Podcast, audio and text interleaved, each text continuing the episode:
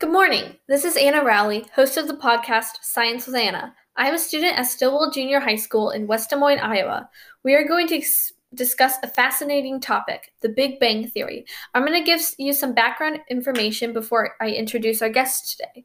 The Big Bang Theory was proposed in 1927 by a Belgian priest who theorized the universe began as a singular atom. His theory wasn't recognized as legitimate until a few years later when Edwin Hubble found out galaxies were moving at high speeds. Our guest today is Rachel Morgan, a recognized expert in the area of astrophysics. Now, Dr. Morgan, our listeners probably know a bit about the Big Bang Theory already, but for those who don't know, can you give us an overview of it? Sure.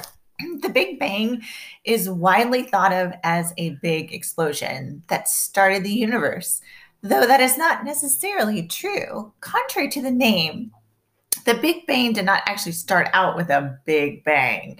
It started as a rapid expansion that quickly started expanding at a very rapid speed. You mentioned a misconception about the name Big Bang. What are other misconceptions about the Big Bang that are not true? Yeah, I'm glad you asked that. The biggest one is the idea that the Big Bang is an explosion, but there are a lot of others too. One misconception about the Big Bang is that there is a point that you can trace it back to, but that's not true. Since it's an expansion and not an explosion, it can't be led back to any single point. That leads to another misconception, which is that all of the matter in the universe was compressed into a really hot and dense state, which is not true because the matter in the universe also expanded, making more elements and the universe and the life as we know it today. There are other misconceptions and theories too, but those are some of the main ones. Speaking of theories, why is the Big Bang one of the most widely known theory and what are other some others regarding our universe? There are a few other theories for the beginning of the universe, such as steady state universe, ex- eternal inflation, oscillation universe, big crunch theory, and more. The steady state universe is a theory that was an early rival to the Big Bang Theory. It states that our universe has a constant creation of matter, and this would mean that our universe remains unchanged due to that continuous creation of matter. But there's a mountain of evidence found in 1960 and on that indicates that this theory is not correct and that there is a finite age to our universe. Eternal inflation is an add on to the Big Bang Theory, and it states that after the Big Bang, when the universe starts to inflate, it continues to inflate infinitely. The oscillating universe is a theory that is a mix between the Big Bang Theory and the Big Crunch Theory. The Big Crunch Theory is a scenario in which the expansion of the universe eventually reverses itself. So the universe expands, expands, expands, expands, and then it recollapses, potentially followed by another Big Bang.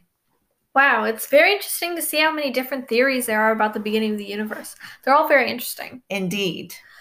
So now that we know a little bit about the Big Bang, what is the timeline of how everything was created after the Big Bang? So, about 13.7 billion years ago, a hot and infinitely dense point only about a few millimeters wide, started to rapidly expand. This is what we call the Big Bang that created all matter, energy, space, and time. After this came two eras the radiation era and the matter era. The radiation era came first, and due to the immense amount of radiation the Big Bang created, in the radiation area era, there are smaller eras called epochs. The first epochs was the Planck epoch where no matter existed in the universe and there was only energy and the forces of nature or the super forces. This epoch ended when gravity split away from the other forces.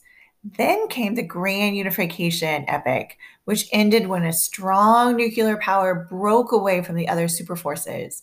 The inflation epoch began during which the universe started to rapidly expand. The universe at this time was very hot and concise of electronic quarks and other particles. After that came the electroweak epoch, which is when the last two superforces, weak and electromagnetic, ele- excuse me, electromagnetic, separated. During the quark epoch, all of the universe's ingredients were there. but the universe was too hot and dense for any of the particles to form. But then, during the Hadron epoch, quarks were able to bind together, forming protons and neutrons due to the universe cooling down enough. During the last two epochs in the radiation era, the Lepton epoch and the nuclear epoch, protons and neutrons fused and created nuclei, which we're all familiar with today, which then produced the first element of the universe, helium. When the universe began to be able to form elements, that started the matter era. This era only features three epochs, but they stand for billions of years. The first epoch was atomic epoch, which was when the universe cooled down enough for electrons, electrons to connect to nuclei, which is called recombination. This created the universe's second element, hydrogen. Then came the galactic epoch, which is when hydrogen and helium clouds formed, the seedlings of the galaxies. Then came the stellar epoch, which is when the formation of stars were made.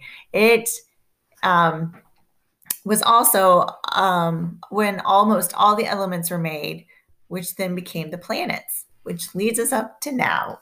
Oh, that's really cool. Now that know now that we know a lot about the Big Bang, what is some evidence that tells us that the Big Bang really happened?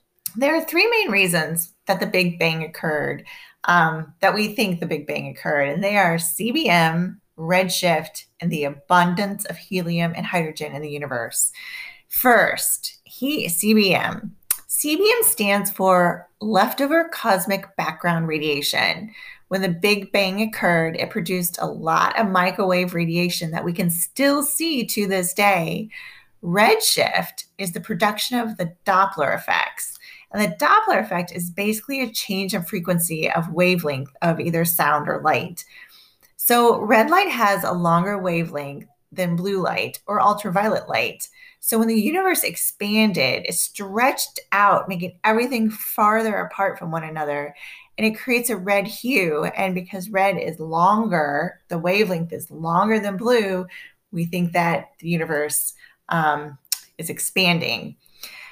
Third, the abundance of hydrogen and helium made scientists believe that they were the first elements to be created. Those are the few reasons of why we think the Big Bang occurred. Wow, thank you so much for being here today to talk about the Big Bang with us. It was my pleasure. Well, we will see you next time, and thank you for listening to the podcast Science with Anna. thank you, Rachel Morgan, for joining us today. Bye.